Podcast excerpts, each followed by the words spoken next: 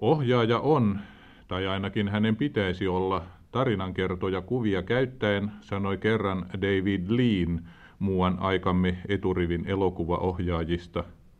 Siinä onkin asian ydin yksinkertaisesti ja ytimekkäästi lausuttuna, vaikka meidän onkin todettava, että tuo sivuhuomautus, ainakin hänen pitäisi olla, on kovin tarpeellinen. Lähtekäämme kumminkin siitä, että kysymyksessä on tarinan kertoja. Jo D.V. Griffith totesi ennen ensimmäistä maailmansotaa, että ohjaaja on tarinan kertoja ja että hän kertoo tarinansa kuvin. Se oli merkittävä oivallus, joka on syvästi vaikuttanut elokuvataiteen kehitykseen. Kaikki Mykän elokuvan suuret nimet olivatkin ohjaajia. Ohjaaja oli tuolloin eittämättä luova henkilö. Hän syventyi aiheeseensa, ideaan, sai siitä näkemyksensä, jota hän sitten kameraa ja näyttelijöitä sekä leikkausta käyttäen ryhtyi saattamaan näkyvään muotoon. Jo varsin aikaisessa vaiheessa hän teetti kyllä osan suunnittelutöistä kirjailijalla, koska tällä oli juonen sommittelutaipumuksia enemmän kuin hänellä itsellään, mutta suinkaan aina se ei ollut välttämätöntä tai tarpeellista. Olipa monta merkittävää ohjaajaa, jotka pitivät käsikirjoitusta niin selvästi vain oman käsityskantansa paperille pantuna suunnitelmana, etteivät he voineet ajatellakaan toista ihmistä sen tekijäksi. Oli miten oli, käytettiin kirjailijoita tai ei, aina oli ohjaajan näkemys hallitsemassa kokonaisuutta. Lisäksi suurilla ohjaajilla oli joskus taipumus pitää käsikirjoitusta vain elokuvansa jäsentelynä ja kokonaisnäkemyksen ylimalkaisena suunnitelmana, josta he poikkesivat aina kun tilaisuus vain sattui. Ottivat useita erilaisia versioita samasta tapahtumasarjasta ja ratkaisivat vasta leikkausvaiheessa sen, mihin suuntaan lopullinen elokuva käännettiin. Tämän vuoksi neuvostoliittolaiset ohjaajat väittivätkin leikkausta koko elokuvataiteen kulmakiveksi. Filminpalat ovat vain materiaalia, sanoivat he, vasta tästä materiaalista kootaan leikkaamalla elokuva. He olivat epäilemättä oikeassa ja Pitkät dokumentaariset elokuvat, mitä myöhemmin on tehty suurista urheilujuhlista ja sodasta, ovat omiaan osoittamaan tämän periaatteen hallitsevan mykkää filmausta vielä tänäänkin. Kaikki sodanajan pitkät dokumenttifilmit koottiin niin, että suuri joukko kuvaajia filmasi tapahtumia eri puolilla rintamaa, tietämättä paljonkaan toisistaan ja pystymättä etukäteen käsittämään sitä, mikä lopulliselle filmille oli tärkeää ja mikä ei. Tapahtumien suunnan kääntymisestä ei kenelläkään voinut olla tietoa etukäteen. Oli vain elettävä päivästä päivään ja filmattava sitä, mitä näköpiirissä tapahtui. Kävi sitten naapurin lohkolla millainen huiskina hyvänsä. Mutta kun aikaa oli vierähtänyt niin paljon, että kokonaiskuva siitä, mitä oli sattunut, oli tiedossa, silloin pystyttiin kuvatuista filmimetreistä valitsemaan asialle edulliset kuvat ja jättämään toisarvoiset pois.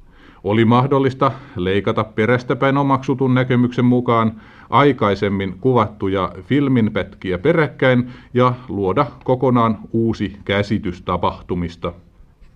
Ohimennen sanoen tämä perästäpäin saatu näkemys kykeni auttamaan siloittelussa niin paljon, ettei näillä elokuvilla todellisuuspohjasta huolimatta ole sanottavaakaan todistusvoimaa. On näet tapana valita sellaiset kuvat monien mahdollisten joukosta, jotka ovat niin sanotulle jälkipuheelle edullisia. Aidoista tapahtumista suoritetut aidot kuvaukset voivat siis antaa vääristetyn kokonaiskuvan, jos vain leikkaaja eli ohjaaja haluaa sellaisen kokonaiskuvan antaa. Hänen vallassaan on luomistapahtuma. Valaistakoon tätä pienellä esimerkillä, jota tavataan käyttää amerikkalaisessa elokuvatiedon opetuksessa. On meneillään pappien kokous, jossa käsitellään paljon tärkeitä kysymyksiä seurakuntatyön ja sielunhoidon alalta. Asiain lukuisuuden vuoksi kokous on kaksipäiväinen ja sen yhteyteen on järjestetty ruokailu, ettei aikaa kuluisi turhiin lounasmatkoihin. Paikalle lähetetään elokuvaa ja tekemään reportaasia tapahtumista – hän tekee työtä käskettyä ja kuvaa kaikkea mahdollista. Kun hänelle on kumminkin unohdettu antaa täsmällisiä ohjeita, hän suuntaa kameransa kaikkeen oman käsityksensä mukaan mielenkiintoiseen ja valitsee vain sellaisia kuvauskohteita, missä hänen mielestään on jotakin kuvaamisen arvoista. Niinpä erään edustajan parta tärisee aina lystikkäällä tavalla, kun hän puhuu. Tämä on kuvaajalle herkkua. Toinen louskuttaa tekohampaitaan. Joka kerta, kun hän yrittää sanoa jotakin, hänen hampaansa loksahtavat alas ja saavat hänet tekemään erikoisia kasvoliikkeitä. Kolmas syö ryystäen ja aterian aikana viivähtää kuvaaja mielellään hänen poskissaan, jotka pullistelevat ja menevät kuopalle sellaisella tavalla, mikä herättäisi kateutta sirkuksessakin. Mutta kun lopullinen kuva sitten näistä valiten leikataan, näyttää siltä, että koko pappien kokous harrastaa yleensä varsin kummallisia eleitä ja lystikkäitä puuhia silloin, kun kokouksessa istutaan, mutta enimmäkseen kuitenkin syödään. Ja kova nälkä näkyy olevan, kun ei malteta edes ruoan jäähtymistä odottaa. Yleisöllä on suunnattoman hauskaa.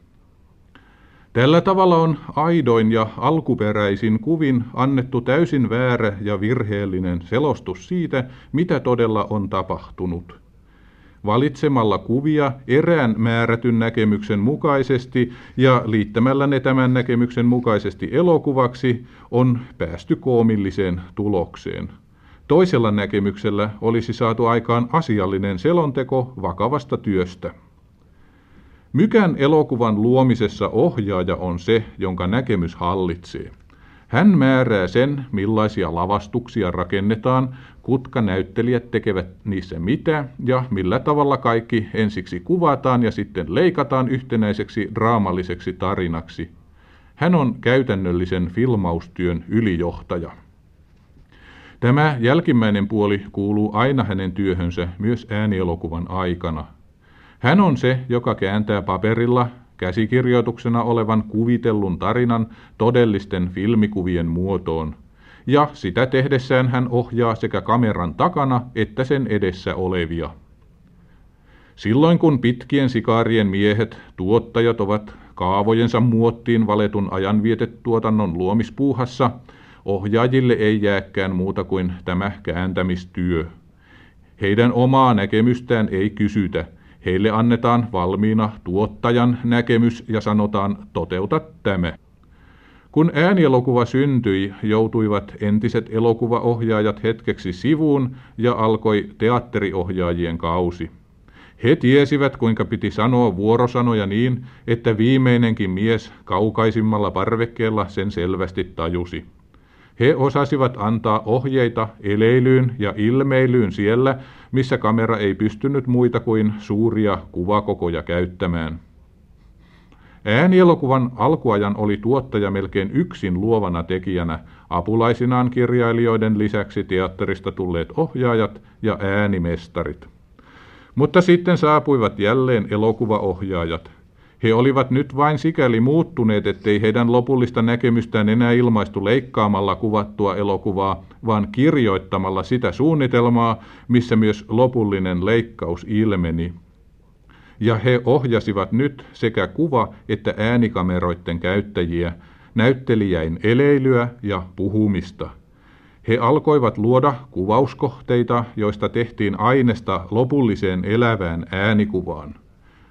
Kun kysytään, kuinka paljon nykyaikainen äänielokuvan ohjaaja on tarinankertoja, tarkoittaa se sitä, että kysytään, kuinka paljon hän saa osallistua niihin valmistaviin töihin, jotka suoritetaan ennen varsinaisiin filmaustöihin ryhtymistä, ja kuinka paljon sen jälkeen, kun niistä on jo suoriuduttu ja jäljellä on, paitsi lopullinen leikkaus, myös musiikin säveltäminen kokonaisuudelle henkeä antamaan.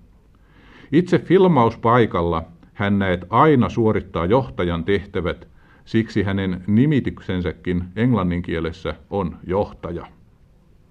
Mutta hän ei ole suinkaan yksinään tuolla filmauspaikalla. Hänellä on apulaisia, apulaisohjaajia, kolme ja neljäkin. Nämä eivät ole mitään rahoittajien huonosti menestyneitä lapsia, joille koetetaan järjestää jotakin puuhaa siinä maailmassa, missä elelee viehättävän näköisiä ihmisiä, vaan tämä ammattikunta on erittäin hyödyllinen ja tekee kovaa työtä. Tärkein on ensimmäinen apulaisohjaaja, joka suorittaa ohjaajan puolesta paljon aikaa vievää järjestelyä, jota käytännön kuvaukseen kuuluu runsaasti. Aluksi hän hajoittaa käsikirjoituksen sellaisiin osiin, että se kulkee rakennelmien eikä juonen mukaan. Toisin sanoen, kaikki samoissa tapahtumapaikoissa sattuvat kohtaukset pannaan yhteen, oli niiden paikka tarinassa mikä hyvänsä, sillä siinä järjestyksessä ne kuvataan. Lisäksi hän luetteloi jokaisen kohtauksen, missä mikin näyttelijä esiintyy, niin että hänellä on selvillä kaikki yksityiskohdat, ei tapahtumajärjestyksessä, vaan siinä järjestyksessä, missä niitä kuvamuotoon siirretään. Tällä menetelmällä on englantilainen nimi hajoitus, murtaminen, breakdown, joka samalla tyypillistä kyllä tarkoittaa muutakin, muun muassa henkistä luhistumista. Apulaisohjaaja laatii jokaisen päivän työsuunnitelman. Hän panee kunakin iltana studion seinälle listan, missä kerrotaan, ketkä näyttelijät joutuvat saapumaan seuraavana päivänä kuvaukseen ja millä tavalla puettuina ja naamioituina. Ynnä muuta sellaista. Hän on kovin hyödyllinen herra. Mutta hän ei suinkaan tyydy vain pitämään huolta siitä, että näyttelijät ja avustajat ovat tarpeen vaatiessa paikalla oikein puettuina ja kammattuina.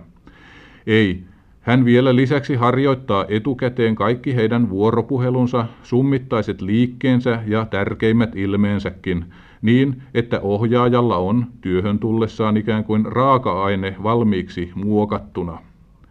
Tämän voisi sanoa kirvesmiehen jäljiltä ohjaaja saa aloittaa ikään kuin veiston ja santapaperityön. Ja avustajat, apulaisohjaaja hoitaa usein aivan yksinään.